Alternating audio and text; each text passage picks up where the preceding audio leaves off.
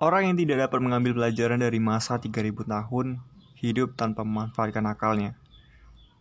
Goethe Taman Firdaus Pada suatu titik, sesuatu pasti berasal dari ketiadaan. Sophie Amundsen sedang dalam perjalanan pulang dari sekolah. Dia telah menempuh paruh pertama perjalanannya bersama Joanna. Mereka membicarakan robot.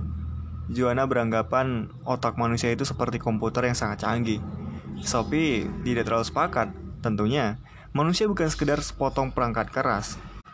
Ketika sampai di depan pasar swalayan, mereka berpisah. Sophie tinggal di daerah pinggiran kota dan jaraknya dari sekolah hampir dua kali lebih jauh daripada rumah Joanna.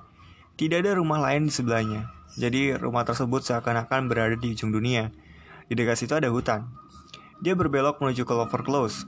Di ujung jalan ada tikungan tajam yang dikenal sebagai Captain Ben. Orang-orang jarang melewati jalan itu, kecuali pada akhir pekan. Saat ini awal bulan Mei, di beberapa kebun, pohon-pohon buah dikelilingi dengan bertandan-tandan daffodil. Pohon birkin telah diselimuti daun berwarna hijau pucat. Sungguh luar biasa, betapa semuanya bersemi pada musim ini. Apa yang membuat limpahan warna hijau dedaunan bermunculan dari bumi yang mati. Begitu ia mendapatkan kehangatan dan sisa-sisa salju yang terakhir menghilang. Ketika Sophie membuka pintu gerbang halamannya, dia memandang kotak surat. Biasanya ada banyak surat sampah dan beberapa amplop besar untuk ibunya. Tumpukan surat itu sering ditinggalkannya begitu saja di meja dapur sebelum dia naik ke kamar untuk mulai mengerjakan pekerjaan rumah. Seringkali ada beberapa surat dari bank untuk ayahnya, tetapi ayah Sophie bukanlah seorang ayah yang biasa. Dia adalah nakoda sebuah tanker minyak besar dan selalu berpergian hampir sepanjang tahun. Selama beberapa minggu ketika dia berada di rumah, dia akan sibuk ke sana kemari untuk membuat rumah itu enak dan nyaman bagi Sophie dan ibunya. Namun jika dia berada di laut, dia tampaknya sangat jauh. Hanya ada sebuah surat di kotak surat, dan itu adalah untuk Sophie. Pada amplop putih tertulis Sophie Amundsen, 3 Clover Close. Itu saja, tidak disebutkan siapa pengirimnya. Perangkonya pun tidak ada. Setelah Sophie menutup pintu gerbang, dia buru-buru membuka amplop itu. Di dalamnya hanya ada secari kertas yang lebih besar yang tidak lebih besar daripada amplopnya sendiri. Bunyinya, siapakah kamu? Tidak ada yang lain. Hanya dua kata itu, yang ditulis tangan dan diikuti dengan sebuah tanda tanya besar. Dia melihat amplop itu lagi. Surat itu jelas untuknya. Siapakah yang memasukkannya ke dalam kotak surat? Sophie segera memasuki rumah merah itu. Sebagaimana biasa, kucingnya serekan berusaha menyelinap keluar dari semak-semak, melompat ke tangga pertama dan menyusup masuk melalui pintu sebelum Sophie menutupnya. Setiap kali Ibu Sophie sedang tidak enak hati, dia akan menyebut rumah yang mereka tinggali itu adalah sebuah kandang. Sophie memang suka memelihara binatang. Pertama-tama dia punya tiga ekor ikan emas, Gold Top, Red Riding Hood, dan Blackjack. Selanjutnya, dia mendapatkan dua ekor burung parkit yang dinamakannya Smith dan Small, lalu Govinda si kura-kura darat, dan akhirnya si kucing pirang, Serekan. Semua binatang itu diberikan kepadanya untuk menghiburnya, mengingat bahwa ibunya selalu baru pulang kerja menjelang senja dan ayahnya, yang sangat sering bepergian, berlayar ke seluruh penjuru dunia. Sophie melemparkan tas sekolahnya ke lantai dan meletakkan semangkuk makanan kucing untuk serekan. Lalu dia duduk di atas bangku dapur dengan surat misterius di tangannya. Siapakah kamu? Dia tidak tahu. Dia adalah Sophie Amundsen. Tentu saja, tapi siapakah Sophie itu? Dia benar-benar tidak mengerti. Belum. Bagaimana seandainya dia telah diberi nama lain? Annie Knudsen misalnya. Apakah dia lalu menjadi orang lain? Tiba-tiba, dia ingat bahwa ayahnya semula ingin dia dinamai Lillemore. Sophie berusaha untuk membayangkan dirinya bersalaman dan memperkenalkan dirinya sebagai Lillemore Amundsen. Namun, semua itu tampaknya tidak benar. Tetap saja, itu adalah orang lain yang memperkenalkan dirinya. Dia melompat dan pergi ke kamar mandi dengan surat aneh di tangannya. Dia berdiri di depan cermin dan menatap matanya sendiri. Aku, Sophie Amundsen, katanya. Gadis dalam cermin itu tidak bereaksi sama sekali.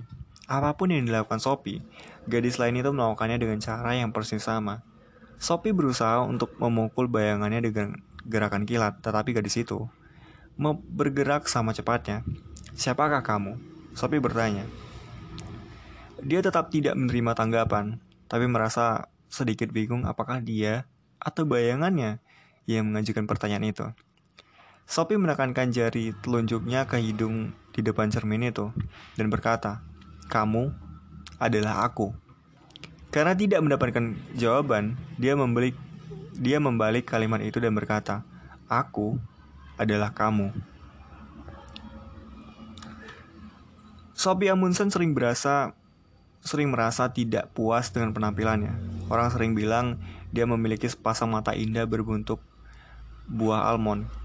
Tetapi itu barangkali hanya diucapkan orang-orang sebab hidungnya terlalu kecil dan mulutnya agak terlalu besar dan telinganya terlalu berdekatan dengan matanya.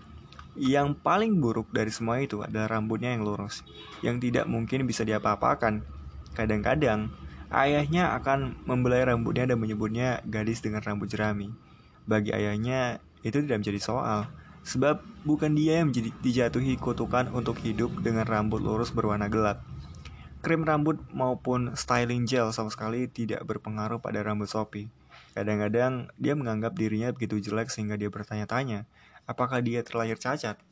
Namun, apakah yang sesungguhnya menentukan penampilan kita? Bukankah aneh bahwa dia tidak mengenal siapa dirinya? Dan bukankah tidak masuk akal bahwa dia tidak pernah diizinkan untuk ikut menentukan bagaimana penampilannya? Dia hanya sekedar ditimpa penampilan seperti itu. Dia memang dapat memilih kawan-kawannya sendiri, tapi jelas dia tidak dapat memilih dirinya sendiri. Dia bahkan tidak memilih menjadi seorang manusia. Apakah manusia itu? Sophie kembali menatap gadis di cermin itu. Ah, sebaiknya aku ke atas dan mengerjakan PR biologiku. Katanya nyaris seperti minta maaf. Begitu sampai di ruang tengah, dia berpikir, tidak, tidak. Lebih baik aku pergi ke taman. Kitty, kitty, kitty, kitty. Sophie mengejar kucing itu hingga ke tangga serambi dan menutup pintu depan. Ketika dia berlari di luar, di atas jalan berkerikil dengan surat misterius di tangannya, perasaan yang sangat aneh menyerangnya. Dia merasa seperti sebuah boneka yang tiba-tiba dihidupkan oleh sapuan sebatang tongkat sihir. Bukan gak ajaib bisa berada di dunia saat ini, berkelana ke sana kemari dalam suatu petualangan yang mencengangkan. Serekan melompat ringan melintasi kerikil dan menyelinap ke serumpunan semak-semak kismis merah. Seekor kucing hidup yang penuh energi dari kumis putihnya hingga ekornya yang bergerak-gerak di ujung badannya yang licin. Dia juga berada di sini di taman ini, namun hampir tidak menyadarinya dengan cara seperti Sophie memikirkannya. Ketika Sophie mulai memikirkan hidup, dia mulai menyadari bahwa dia tidak akan hidup selamanya. Aku berada di dunia yang sekarang, pikirnya. Tapi suatu hari, aku akan pergi. Adakah kehidupan sesudah kematian? Ini adalah pertanyaan lain yang sama sekali tidak pernah dipikirkan oleh si kucing. Belum lama, nenek Sophie meninggal. Selama lebih dari enam bulan, Sophie merindukannya dari hari ke hari. Sungguh tidak adil bahwa kehidupan harus berakhir. Sophie berdiri di atas jalan berkerikil, berpikir. Dia berusaha untuk berpikir ekstra keras mengenai hidup agar dia dapat melupakan bahwa dia tidak akan hidup selamanya. Tapi itu mustahil. Begitu dia berkonsentrasi pada kehidupannya sekarang, pikiran tentang kematian pun memasuki benaknya. Hal yang sama terjadi sebaliknya. Hanya dengan membangkitkan perasaan mendalam bahwa suatu hari orang pasti mati, maka dia pasti menghargai betapa senangnya dia bisa hidup. Ini seperti dua sisi mata uang yang berulang-ulang di balik-baliknya. Dan semakin besar dan semakin jelas satu sisi, semakin besar dan semakin jelas pula sisi lainnya. Kamu tidak dapat merasakan hidup tanpa menyadari bahwa kamu nantinya harus mati, pikirnya. Namun, sama mustahilnya bagi kita untuk menyadari bahwa kita harus mati tanpa memikirkan betapa menakjubkan hidup itu. Sophie ingat, nenek mengatakan sesuatu semacam itu pada hari ketika dokter menyatakan dirinya sakit. Baru kali inilah aku menyadari betapa kayanya kehidupan ini, katanya. Sungguh tragis bahwa kebanyakan orang harus jatuh sakit terlebih dahulu sebelum mereka memahami betapa berharganya hidup itu. Atau kalau tidak, mereka harus menemukan dulu sebuah surat misterius di dalam kotak surat. Barangkali dia harus memeriksa kalau-kalau ada lagi surat yang datang. Sophie bergegas ke pintu gerbang dan melihat ke dalam kotak surat hijau. Dia terperanjat ketika mendapati bahwa di situ terdapat sebuah amplop putih lain, persis seperti yang pertama. Tapi kotak surat itu jelas-jelas sudah kosong ketika dia mengambil amplop pertama. Amplop ini bertuliskan namanya pula. Dia menyobeknya hingga terbuka dan meraih selembar catatan yang ukurannya sebesar yang pertama. Dari mana datangnya dunia? Dikatakan di situ. Aku tidak tahu, pikir Sophie. Tentunya tidak ada orang yang benar-benar tahu. Bagaimanapun, Sophie menganggap itu sebuah pertanyaan yang wajar. Untuk pertama kali dalam hidupnya, dia merasa tidak pantas hidup di dunia tanpa setidak-tidaknya mempertanyakan dari mana ia berasal. Surat-surat misterius itu telah membuat kepala Sophie pusing. Dia memutuskan untuk pergi menyendiri di sarangnya. Sarang itu adalah tempat persembunyian Sophie yang paling rahasia. Ke situlah dia pergi jika dia merasa sangat marah, sangat sedih, atau sangat bahagia. Hari ini dia hanya bingung. Rumah merah itu dikelilingi oleh sebuah taman luas dengan banyak petak bunga, semak-semak, pohon berbagai jenis buah, halaman berumput dengan sebuah peluncur dan pavilion kecil yang dibangun kakek ketika nenek kehilangan anak pertama mereka beberapa minggu setelah anak pertama dilahirkan. Nama anak itu adalah Mary. Pada pusaranya terlalu kata-kata Mary kecil mendatangi kami, menyalami kami dan pergi lagi. Jauh di sebuah sudut taman di balik semak-semak buah frambus ada belukar lebat di mana bunga atau buah beri tidak mau tumbuh. Sesungguhnya itu adalah sebuah pagar tanaman yang menjadi batas dengan hutan. Tapi karena tidak ada orang yang memangkasnya selama 20 tahun terakhir ini, ia berubah menjadi semak yang kacau dan tak tertembus. Nenek sering berkata bahwa pagar itu menyulitkan kawanan rubah untuk mencuri ayam pada masa perang, ketika ayam-ayam itu dilepas luas dalam taman. Bagi semua orang, kecuali Sophie, pagar tanaman kuno itu sama tak bergunanya dengan kandang kelinci di ujung lain taman itu. Namun, itu hanya karena mereka belum menemukan rahasia Sophie. Sophie telah menemukan lubang kecil di pagar itu sejak dia bisa mengingat. Ketika merayap ke sana, dia memasuki sebuah rongga di antara semak-semak. Rongga itu seperti sebuah rumah mungil. Dia tahu tak seorang pun dapat menemukannya di sana. Dengan menggenggam kedua amplop di tangan, sopir berlari melintasi taman, merangkak dengan kedua kaki dan tangannya, serta membuka jalan menembus pagar tanaman itu. Sarang itu tingginya hampir sama dengan tinggi tubuhnya saat berdiri tegak. Tapi hari ini, dia duduk di atas rumpunan akar yang bertonjolan. Dari sana, dia dapat melihat keluar melalui lubang pengintip kecil di sela-sela ranting dan daunan. Meski tak satu lubang pula yang lebih besar dari sebuah koin kecil, dia dapat menyapukan pandangannya ke seluruh taman. Ketika masih kecil, dia suka berpikir sesu sungguh menyenangkan memperhatikan ibu dan ayahnya mencari-carinya di antara pepohonan di situ. Sophie selalu menganggap tanaman itu taman itu sudah merupakan dunia tersendiri. Setiap kali mendengar tentang Taman Firdaus yang diceritakan dalam Bible, dia seperti diingatkan untuk duduk di sini dalam sarangnya, mengawasi surga kecilnya sendiri. Dari mana datangnya dunia? Dia tidak mempunyai gagasan sekilas pun. Sophie tahu bahwa dunia itu hanyalah sebuah planet kecil di angkasa. Namun, dari mana asalnya angkasa? Mungkin saja angkasa itu selalu ada, karena itu, dia tidak perlu mencari tahu dari mana ia berasal. Tapi mungkinkah sesuatu itu selalu ada? Jauh di lubuk hatinya, dia memprotes gagasan tersebut. Tentunya, segala sesuatu yang ada itu ada permulaannya. Tapi angkasa pasti telah diciptakan dari sesuatu yang lain. Akan tetapi, jika angkasa berasal dari sesuatu yang lain, sesuatu yang lain itu juga pasti berasal dari sesuatu yang lain pula. Sophie merasa dia hanya menyeret-nyeret permasalahan. Pada satu titik, sesuatu sesuatu pasti berasal dari ketiadaan. Namun, apakah itu mungkin? Bukankah itu sama mustahilnya dengan gagasan bahwa dunia selalu ada? Mereka telah belajar di sekolah bahwa Tuhan menciptakan dunia.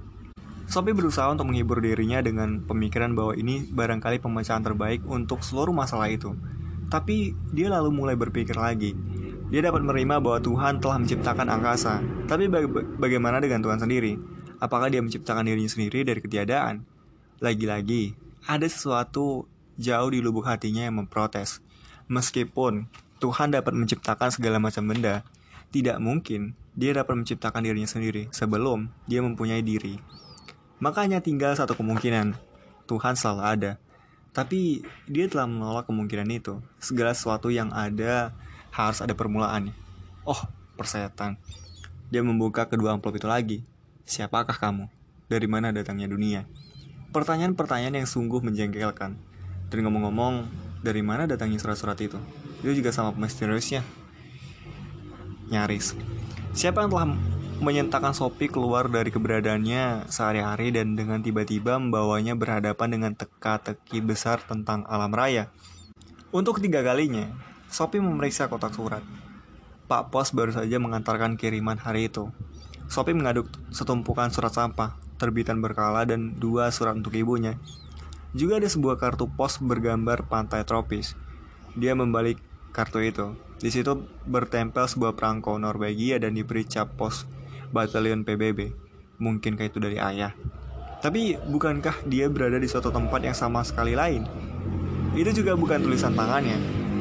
Sophie merasakan detak jantungnya sedikit bertambah cepat ketika dia melihat kepada siapa kartu pos itu di dialamatkan. Hilda Mollerneck.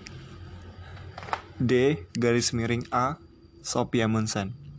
3 Clover Close. Sisa alamat itu benar adanya.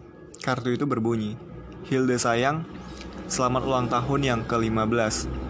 Karena aku yakin kamu akan mengerti, aku ingin memberi sebuah hadiah yang dapat membantumu berkembang. Maafkan aku telah mengirimkan kartu ini ke alamat Shopee. Itu adalah cara yang paling mudah. Salam sayang dari ayah. Sophie lari kembali ke rumah dan masuk ke dapur. Pikirannya kacau. Siapakah Hilda ini? Yang berulang tahun tepat sebelum sebulan ulang tahunnya sendiri. Sophie mengambil buku telepon. Ada banyak orang yang bernama Moller dan hanya sedikit yang bernama Knack. Tapi tak satu pun dalam buku petunjuk itu yang bernama Moller Knack. Dia mengamati kartu misterius itu lagi. Tampaknya itu asli juga. Di situ terdapat perangko dan cap pos. Mengapa seorang ayah mengirimkan sebuah kartu ulang tahun ke alamat Shopee, sedangkan sudah jelas bahwa kartu tersebut ditujukan ke tempat lain? Eh macam apa yang mau memperdaya putrinya sendiri lewat sebuah kartu ulang tahun yang dengan sengaja dikirimkan ke sembarang alamat? Bagaimana mungkin itu merupakan jalan semudah, jalan termudah? Dan selain itu, bagaimana dia dapat Bagaimana mungkin itu merupakan jalan termudah? Dan selain itu, bagaimana dia dapat melacak si Hilde ini? Kini Sophie punya tambahan masalah yang mengganggu. Dia berusaha untuk meluruskan pikirannya. Siang ini dalam waktu hanya dua jam, dia telah dihadapkan dengan tiga masalah. Masalah pertama adalah siapa yang telah meletakkan dua amplop putih di kotak suratnya. Yang kedua adalah pertanyaan-pertanyaan sulit yang tertulis dalam kedua surat tersebut. Masalah ketiga adalah siapakah Hilde Mollerknecht dan mengapa Sophie yang dikirimi kartu ulang tahunnya. Dia yakin bahwa ketiga masalah itu saling terkait. Pasti begitu. Sebab sejauh ini hidup yang dijalaninya sungguh biasa-biasa saja.